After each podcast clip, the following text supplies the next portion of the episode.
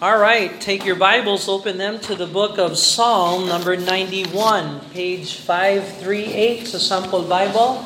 William, I want you to hand this out to the adults first. Unahin muna yung mga magaganda at mga gwapo, tapos yung mga kabataan.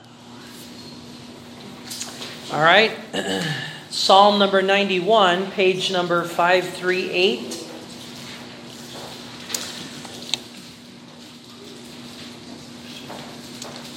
Now, lahat ng mga psalms ay wonderful psalms, uh, life-giving psalms. These are the words of God. They're inspired.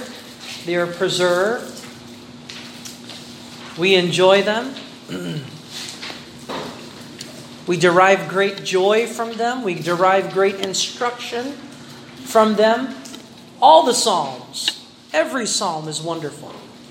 But there are some psalms that tower over other psalms. Ganun talaga.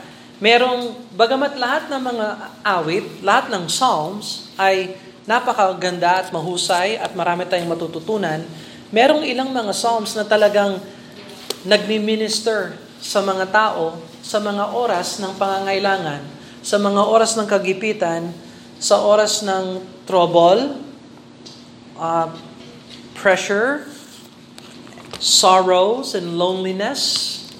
Uh, sa mga oras na kailangan talaga natin ng encouragement, merong psalm, katulad ng Psalm 91, na talagang mataas at tanyag at kilala ng napakaraming mga Kristiyano ngayon. It really ministers to us. Like no other psalm, 91 is a comforting psalm and a, and a challenging psalm. It is also the most cheerful psalm. So kung napag-aralan natin sa mga nakaraan, yung Psalm 88, yan ang pinakamalungkot na psalm, pinakamadilim na psalm. Ito naman yung pinakamasaya at pinakamaliwanag na psalm, Psalm number 91. At pag alam nyo ang um, laman ng Psalm 91, it is no mystery why it's such a comforting and powerful psalm. So let's look at Psalm number 91. Basahin ko muna tapos isa-isay natin ang mga uh, paragraphs nito according to sa, sa study notes niyo. Na hiniwalay ko yan ng 1, 2, 3, 4, 5, limang bahagi. But let's go ahead and read it first. Psalm 91. He that dwelleth in the secret place of the Most High shall abide under the shadow of the Almighty. I will say of the Lord, He is my refuge and my fortress, my God, in Him will I trust. Verse 3 Surely He shall deliver thee from the snare of the fowler and from the noisome pestilence. He shall cover thee with His feathers, under His wings shalt thou trust. His truth shall be thy shield and buckler. Thou shalt not be afraid for the terror by night, nor for the arrow that flieth by day nor for the pestilence that walketh in darkness, nor for the destruction that wasteth at noonday. A thousand shall fall at thy side, ten thousand at thy right hand, but it shall not come nigh thee. Only with thine eyes shalt thou behold and see the reward of the wicked.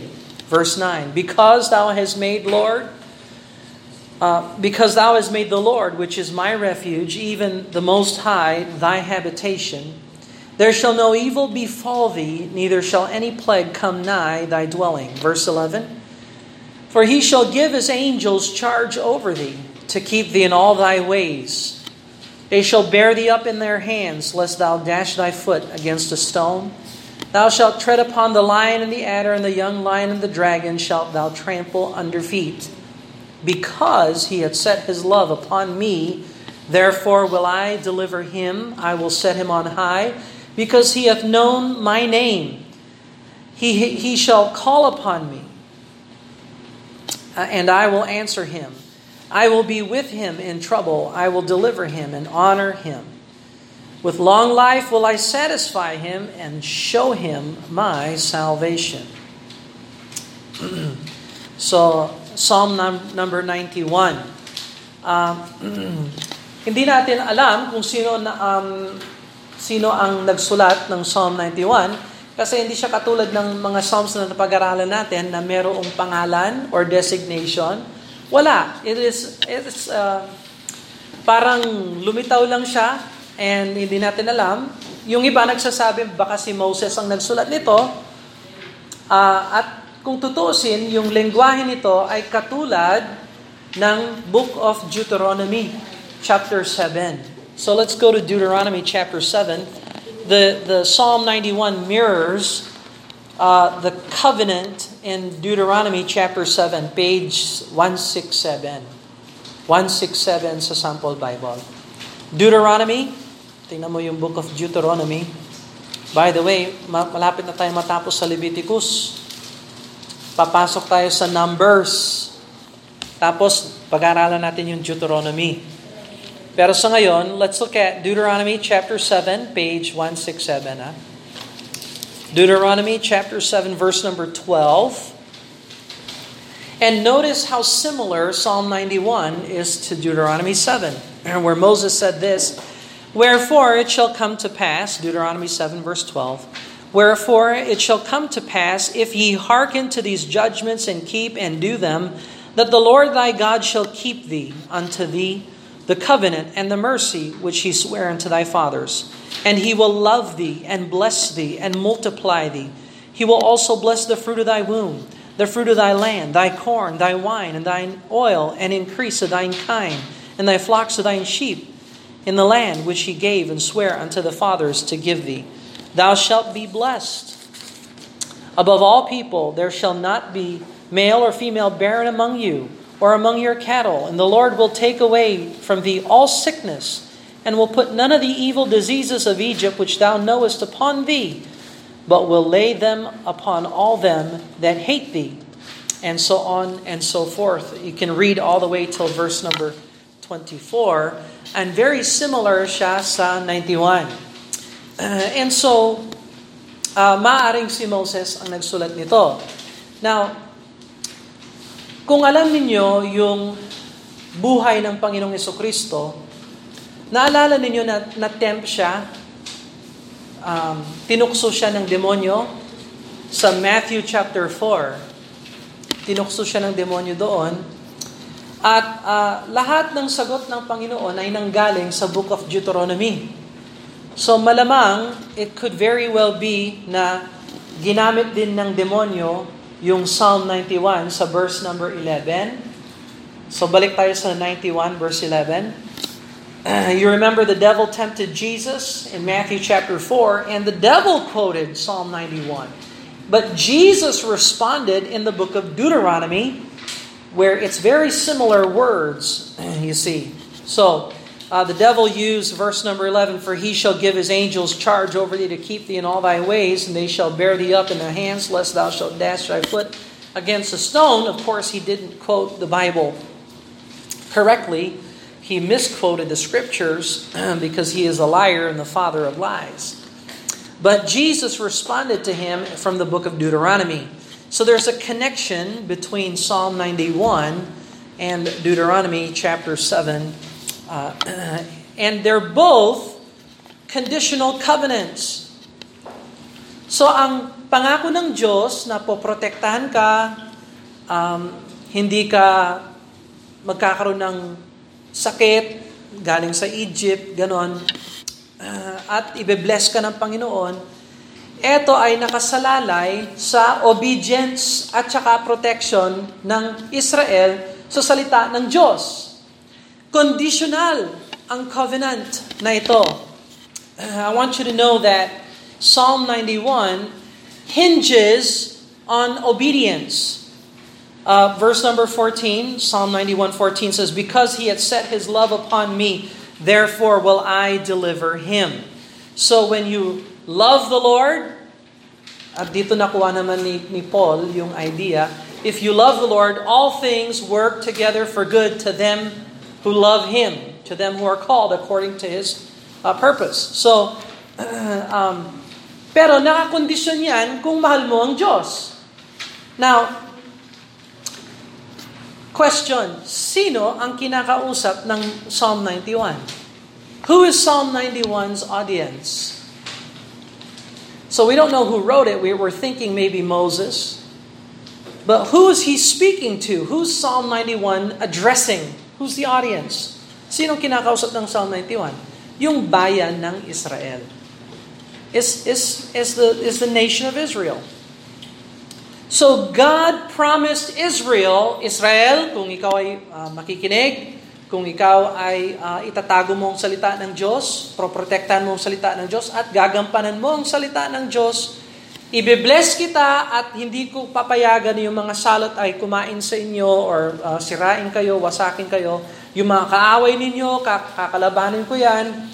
Victory, guarantee para sa Israel. Conditioned upon Israel's obedience. Keeping His word, hearkening to His word, obeying His word. And so,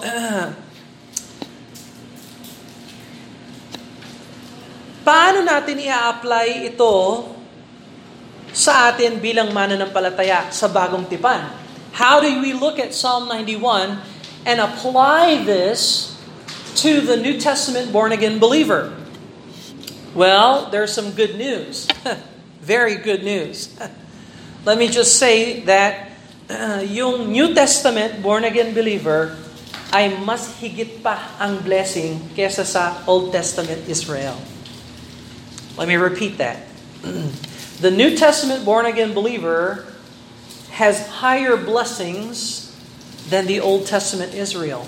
So kung yung Psalm 91 ay maginhawa para sa Israel, mas maginhawa ang bagong tipan sa uh, sa mga anak ng Diyos ngayon. Dahil tayo ay nasa bagong tipan. Hindi na tayo sa lumang tipan, nasa bagong tipan na tayo.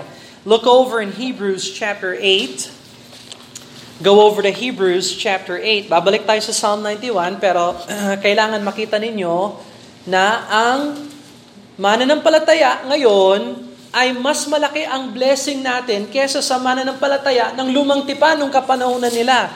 Nila Moses, nila David, ng manunulat ng Psalm na ito. We have a better covenant. We're in better shape than they are. Um, page 1038 Page 1038 sa Sample Bible.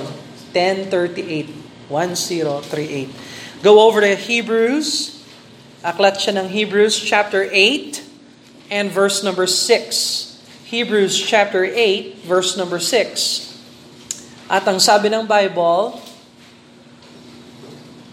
But now hath he obtained a more excellent ministry by how much also he is the mediator of a better covenant, which was established upon better promises. So, if God gave good promises in Psalm 91 to Israel, God has better covenant and better promises to the New Testament born again believer.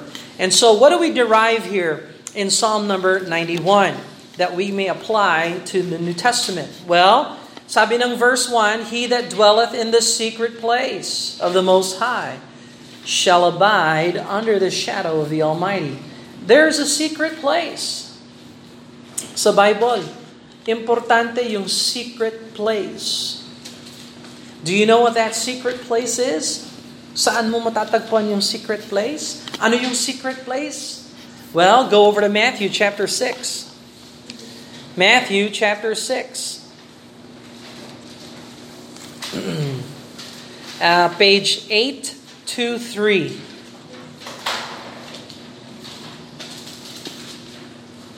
Page 823. Tama ba yon? Matthew chapter 6. Paki-check lang. Tama? 823, okay. Matthew chapter 6, Tingnan mo ang verse number 6.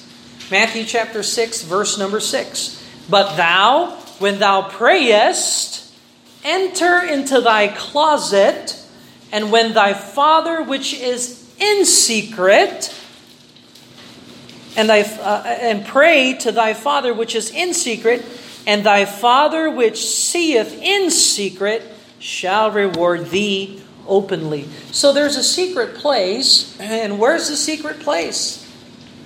In prayer. In prayer. So, sa Psalm 91, ang secret place ay nangangahulugan ng lugar na kung saan kinakausap mo ang Diyos one-on-one. Just you and God in secret. Nobody sees you, nobody knows, just you and the Lord in prayer. And you pray to Him. Malaking privilege sa mga Kristiyano ang maaari tayong manalangin at lumapit sa Diyos magpakailanman. It doesn't matter the hour, the time. There's never a wrong day to pray, a never wrong time to pray, never. Hindi ever mangyayari yon na uh, maling okasyon, maling oras ang prayer. We need the secret place of prayer. And God rewards openly when we pray in secret. And so, uh, kumusta ang secret place ninyo? Meron ba kayong time na kung saan nagpe-pray kayo? Kayo lang, ikaw lang at ang Panginoon.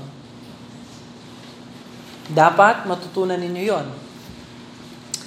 And it says here, uh, Psalm 91 verse 2, I will say of the Lord, He is my refuge, my fortress, my God. In Him will I trust. So, responsible yung mga Israelites na sila ang lumapit sa Diyos and it says, He that dwelleth in the secret place. Uh, Israel, God wants Israel to dwell with Him in the secret place of prayer. Now in the New Testament, it is not us who dwells with God. You know who dwells with us? It is God dwelling with us. So iba talaga ang born-again believer. Kasi hindi tayo ang nananahan sa Diyos. Lumapit na ang Diyos sa atin at siya ay nananahan sa atin sa pamamagitan ng Holy Spirit of God. Your body is the temple of the Holy Ghost. Kung ikaw ay born again, kung ikaw ay talagang mananampalataya sa Panginoon, ang katawan mo ay ang templo ng Panginoon. Hindi ikaw ang nananahan sa Kanya. Siya ang nananahan sa iyo. He dwells in you. Christ in me, the hope of glory. So, uh, mas talagang mas maganda ang born-again believer sa bagong tipan. Sa lumang tipan, dumadaan ang banal na Espiritu Santo sa mananampalataya, pero umaalis din siya. Pero sa bagong tipan, Jesus promised that the Holy Spirit of God will never leave us, will never forsake us. Tingnan mo ang Hebrews chapter 13. Ito ang kung Psalm 91 ay malaking comfort sa believer, mas malaking comfort yung Hebrews chapter 13. Again, better covenant, better promises. Go to Hebrews 13, page 1043. 1043. Hebrews chapter 13, verse number 5. Hebrews chapter 13, verse number 5, 1043. Hebrews 13 verse 5. Let your conversation, yung ibig sabihin ng conversation, lifestyle, behavior, practice. Let your conversation be without covetousness.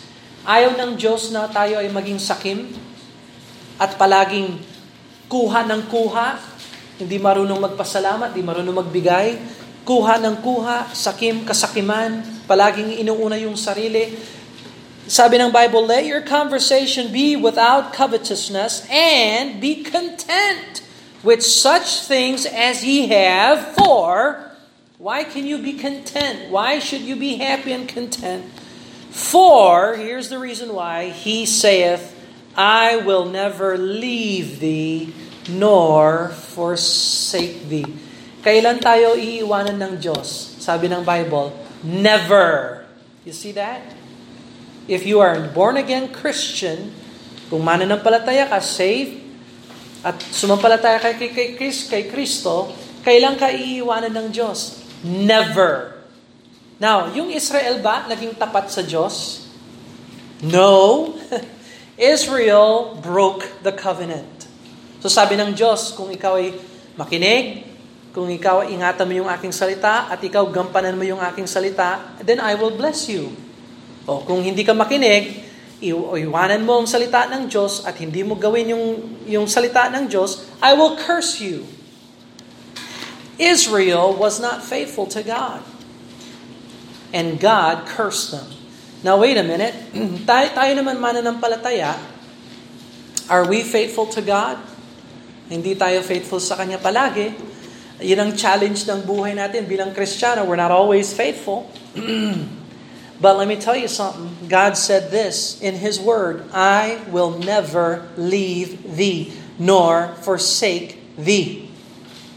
Yung King James Bible, pag nakita nyo yung thee, T-H-E-E, ang ibig sabihin nun, English yon ikaw. Ikaw. Thee. Hindi kita, hindi kita iiwanan. Ikaw, hindi kita iiwanan.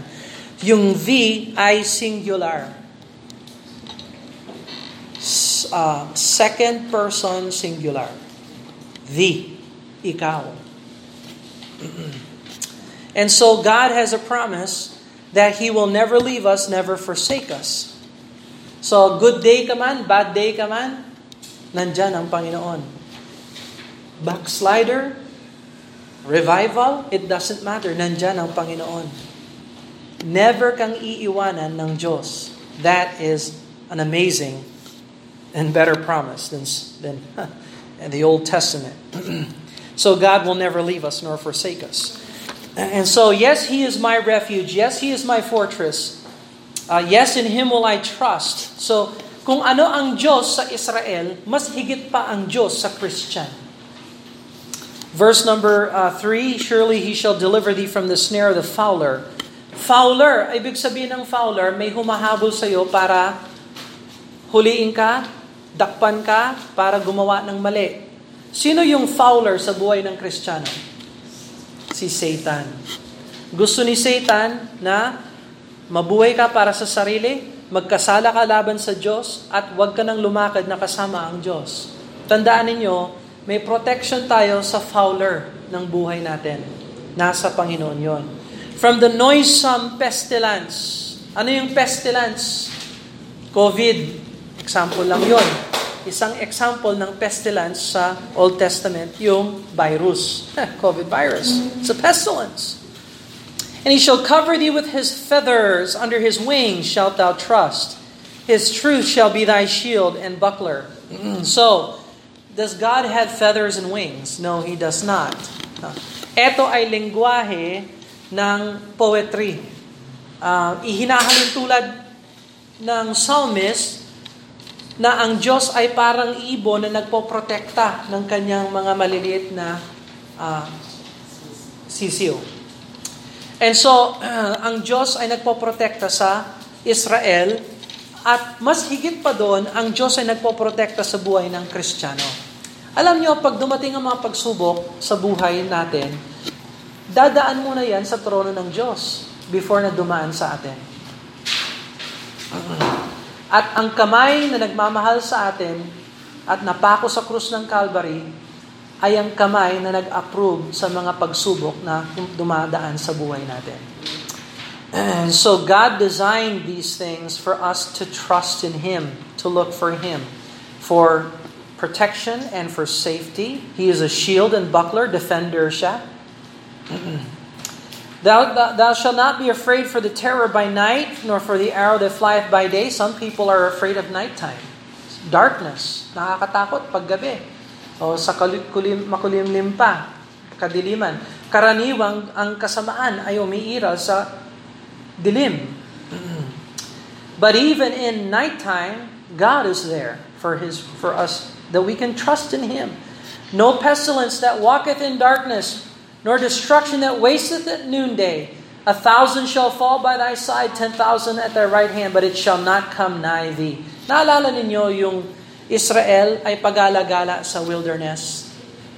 Napakaraming libo-libo sila na pinatay ng Diyos sa wilderness. Pero hindi pinatay ng Diyos lahat ng 19-year-old pababa. Ang pinatay lang niya yung 20-year-old pataas. Inubos niya sila sa wilderness ng 40 years na pagala-gala sila. Now, uh, sa Kristiyano, uh, maasahan natin na yung Panginoon ang may hawak sa buhay natin. And so, we trust in Him for our protection. And alam mo kung gaano ka-bless ang Kristiyano? Bless na bless siya na sa oras na bawi ng Diyos yung buhay natin, saan tayo uuwi? Kung ikaw ay mananampalataya kay Kristo, uuwi ka sa langit. Hindi dahil sa iyong kabutihan, kundi dahil sa kabutihan ng Panginoon. Sa grasya ng Diyos. And so, bino mo, sa buhay natin ngayon, meron kang opportunity na ma-enjoy yung buhay dito. Pero ito ay preparation lang para sa buhay na walang hanggan. Nakapiling ang Diyos. So, nung nagka-pandemic tayo, ang daming mga regulations, rules and regulations na iniiral. Bakit? Para protektahan tayo sa kamatayan.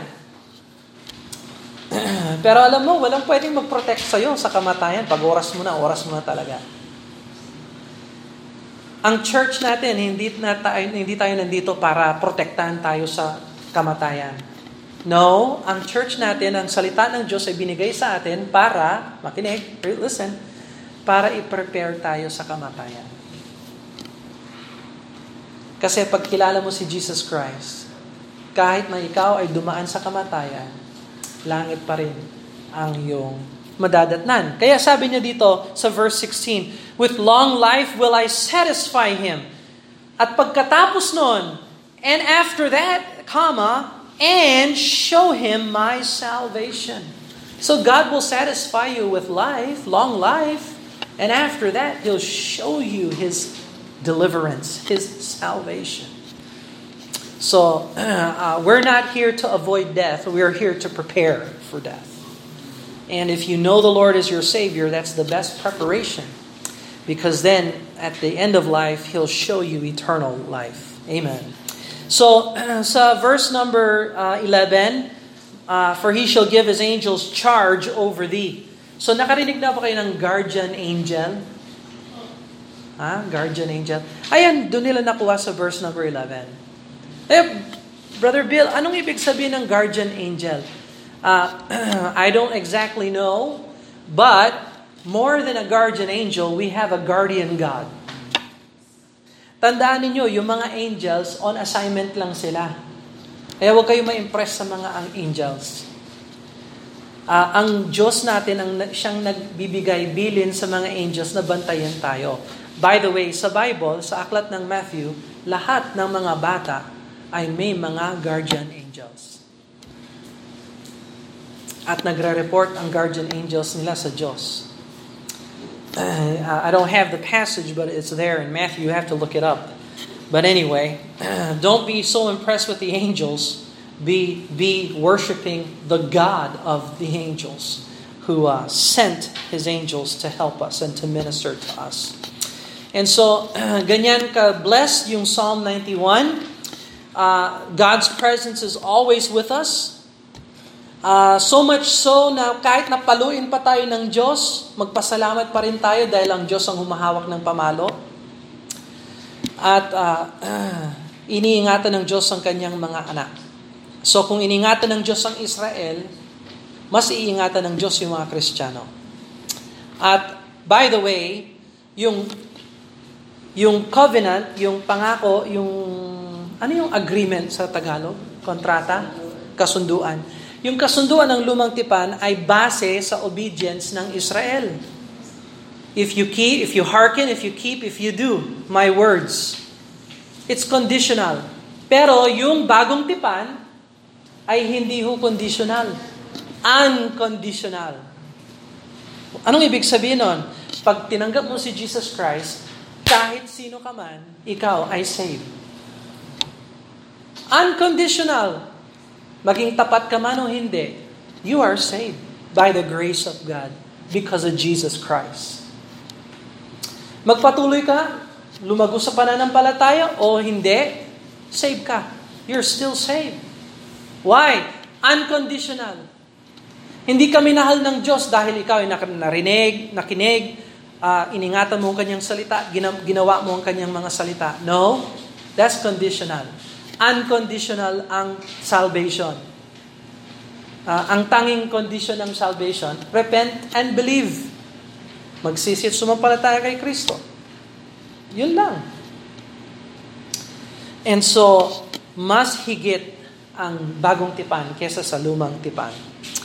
All right. Now Psalm 92, let's go through Psalm 92 real quick. Sa Psalm 92, uh, magka, magka, magkasunod itong Psalm 90, Psalm 91, tsaka Psalm 92. Yung Psalm 90, prayer ni Moses, prayer patungkol sa tulong sa Diyos sa mga oras ng kagipitan. 91 ay ang pagkakakilala sa Diyos na siya ang malalapitan natin sa oras ng kagipitan, 92 ay ang pasasalamat natin sa Diyos dahil sagot sa ating mga pananalangin. So 92 is a connection between 90 and 91. So let's look at Psalm 92. A psalm or song for the Sabbath day. Yan ang heading. Yan ang inspired, in preserved heading. Parte yan ng Hebrew text a psalm or song for the Sabbath day. So, intentional itong Psalm 92. Again, hindi natin alam kung sino nagsulat nito. Pero itong awit na ito ay inaawit kada Sabado sa pagsamba ng mga Hudyo sa tabernacle o sa temple. And so God uses this regularly in worship. By the way, hindi tayo nagsisimba sa Sabbath. Kasi yung Sabbath ay para lang sa mga Hudyo, para lang sa Israel. Hindi yan para sa Pilipino o sa Amerikano. Sa bagong tipan, ano yung araw ng pagsamba? Hindi yung seventh day, Sabbath day, Sabado. Hindi seventh day, first day of the week. Ano yon? Linggo, Sunday. Kaya, dapat kung ikaw ay mananampalataya sa Panginoong Kristo, naniniwala ka na siya ay namatay, nilibing at muling nabuhay, pumupulong tayo sa araw ng kanyang muling pagkabuhay. Pero meron tayong araw na sinasamba ang Diyos katulad ng lumang tipan. Meron silang araw na sumasamba sila sa Diyos. Anong araw yon? Saturday. Sa New Testament, Sunday. So it is a good thing to give thanks unto the Lord and to sing praises unto thy name, O Most High, to show forth thy loving kindness in the morning and thy faithfulness every night. Tingnan mo yung principle ng Sabbath nila. May pagpupulong sa umaga, may pagpupulong sa gabi. Kaya yung service natin sa linggo, merong umaga at merong tanghali na yun ang part ng gabi. AM, PM. Kasi yung buong araw ay dinededicate natin sa Diyos. So matuto kayo. Tuwing nakabukas ang pintuan ng church, you be there. You learn the principle. When the church doors are open, you're there. Lalo na kapag member ka ng church. You be there. For what reason? To show forth thy loving kindness in the morning and faithfulness every night. Testimony ka na ang Diyos ay mahabagin at tapat. So ang Diyos ba ay tapat? Yes, He is. Ikaw, ikaw ba ay tapat? Eh, nagsisimba ako pag kung pwede lang. No, this is a challenge. We need to be faithful to God no matter what. All right? Verse 3 Upon an instrument of ten strings, upon the psaltery, upon the harp with solemn sound. By the way, in, uh, God desires to have instrumental worship. Kaya meron tayong piano. Oh, balang araw, dadagdagan natin yan. Strings, violins, trumpets. Ha? yung ibang churches may orchestra. Masama ba yung orchestra? No kung gawin nila ng tama at maayos. And so, kung ano yung musical talent na binigay sa ng Diyos, gamitin mo para sa Panginoon. Kaya tayo maawit sa church, hindi dahil magaganda yung boses natin. At wala tayong alam na iba pang gawin.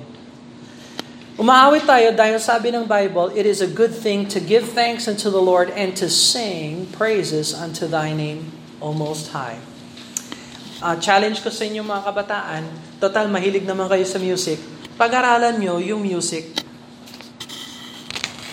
na inaawit natin. Kayong mga may cellphone, i-record ninyo. Tapos, kung gusto niyo ng kopya ng words, bigyan ko kayo ng kopya ng words. Humingi lang kayo. Brother Bill, gusto ko itong awit na inawit natin. Ang ganda ng tono. Bigyan mo ako ng copy nito. Oh, sige, I will do that. Para ma-master mo ang music ng Panginoon. Tapos pag dumaan ka sa paghihirap at nangangailangan ka ng encouragement, pwede kang magsabi, More, more about Jesus. More, more about Jesus. Imbis na yung mga kabulok na bulok na mga awit ng mundo natin na walang kabuluhan. so God in, uh, uh, uh, deserves worship. By the way, sabi dito, it is a good thing to give thanks unto the Lord. Napansin ba ninyo, tuwing nagbubukas tayo ng prayer, palaging inuuna natin ang pasasalamat sa Diyos? Kung nag-church ka, pero wala kang pasasalamat sa Diyos, bali wala ang pag-church mo. Kailangan meron tayong thanksgiving sa puso natin. Worshipping God without thanksgiving is profane worship. It is unacceptable to God. Verse number four, For thou, Lord, hast made me glad. Through thy work, I will triumph in the works of thy hands. So singular, yung work, yung una. Plural, yung pangalawa. Pinag-aralan ni, nitong psalmist na ito, yung mga works ng kamay ng Panginoon. By the way, iniisip ba ninyo yung works ng Panginoon sa buhay mo? What are the works of creation? What is the work of creation? God making all things out of nothing in the space of six normal consecutive days by His Word, by His Word and His uh, power. So, uh, pansinin niyo yung works of creation ng Panginoon. Alam ba ninyo na yung earth natin ay nakasuspend sa wala?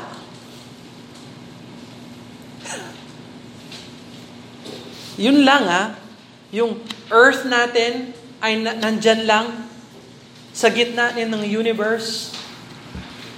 Walang humahawak sa earth. Nakasuspend lang siya. That's God's work of creation.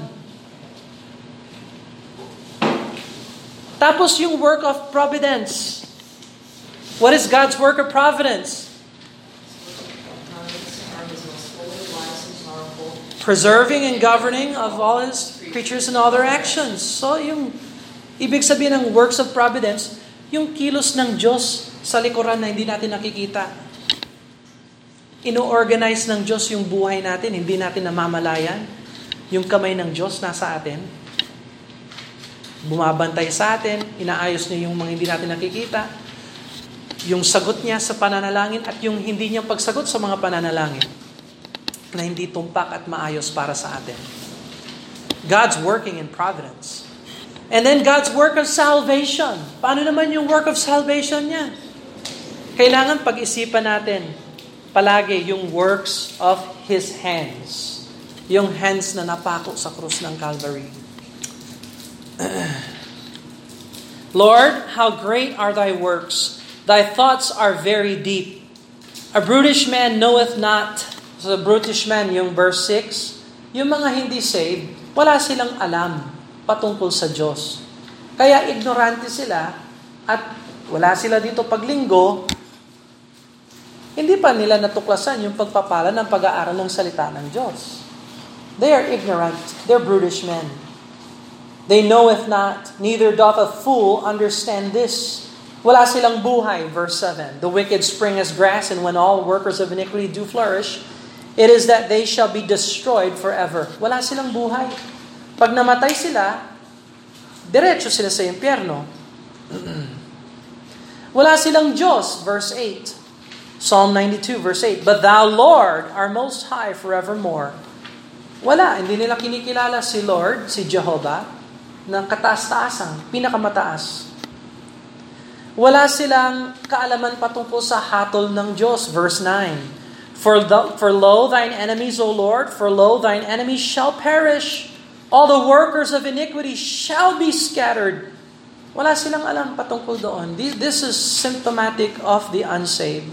They don't know the brevity of life. They don't know who God is. And they don't understand the judgment of God. Pero tayo naman na palataya, verse 10, But my horn shall thou exalt like the horn of a unicorn. I shall be anointed with fresh oil. Pwede tayong mag-testify na binibigyan tayo ng fresh oil. Ano itong fresh oil? Anointing ng Holy Spirit. Tandaan ninyo, ang langis sa Bible ay simbolo ng Holy Spirit. So araw-araw, gusto ng Diyos ipahid sa atin ang anointing ng Holy Spirit of God. Para lang yun sa mga saved. Hindi pwede yung mga hindi saved na magkaroon ng Holy Spirit, though. That's just for those who are saved. So if you're born again and saved, you ought to testify of the power of God in your life. You ought to see the anointing of the Holy Spirit of God in your life. Ginagabayan ka ng Holy Spirit. Verse number 11, uh, ang Diyos ang um, nakikipag-away sa iyong mga kalaban. Verse number 11, Mine eyes also shall see that my desire on mine enemies, and mine ears shall hear my desire the wicked that rise up against me. Tapos, sa verse 12, pag born again ka, hindi lang may Holy Spirit, hindi lang inaaway ng Diyos ang iyong mga kaaway, ikaw ay ibibless ng Panginoon. Verse 12, The righteous shall flourish like a palm tree. He shall grow like a cedar in Lebanon. Nakita na ba kayo ng cedar tree? Baka may chance kayo, tingnan ninyo sa Google Images. Cedar tree. Isa sa mga napaka kapal na kahoy at napakataas na puno ang cedar tree ng Lebanon sa Syria. Yung temple ni Solomon, ginamit nila yung cedar tree. Yung cedar tree, alam niyo yung mga nangang, kumakain ng kahoy? Anong tawag natin doon? Termites ba yon? Ano yung termites sa Tagalog? Ha? Anay, yes. Eh, yung mga anay, hindi nila kayang kainin yung cedar tree. Try nila yan. Naku, kailangan nila ng dentista. Ganyan kakapal at ka-strong ang cedar tree. At ihinalin tulad ang Kristiyano or ang mananampalataya sa cedar tree. Verse 13, those that be planted in the house of the Lord shall flourish in the courts of our God. This is this is blessing, spiritual growth and strength. They shall still bring forth fruit in old age. Naka, kahit na tumanda pa sila, fruitful pa rin ang buhay nila. Ganyan ang blessing ng Diyos sa mananampalataya.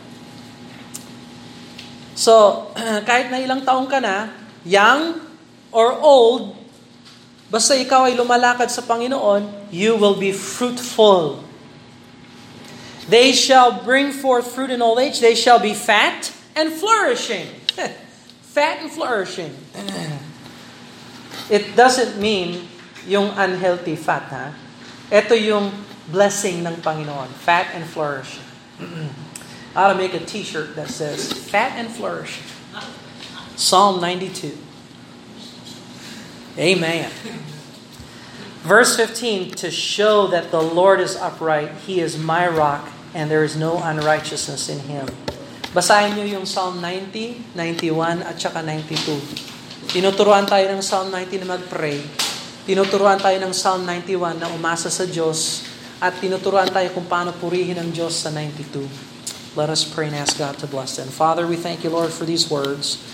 Salamat, Lord, sa mga salita ng Diyos na nagbibigay sa amin ng mga instructions, gabay, uh, challenges, Lord, na pwede naming isabuhay. Lord, tulungan niyo po kami na lumago. At yung iba, masave, at sila po ay lumago. At, at uh, tulungan niyo po kami na mag-flourish sa isang mundo na madilim at uh, bulok. We ask that you bless us, Lord, because of Jesus Christ. We ask these things in His name. Amen and amen.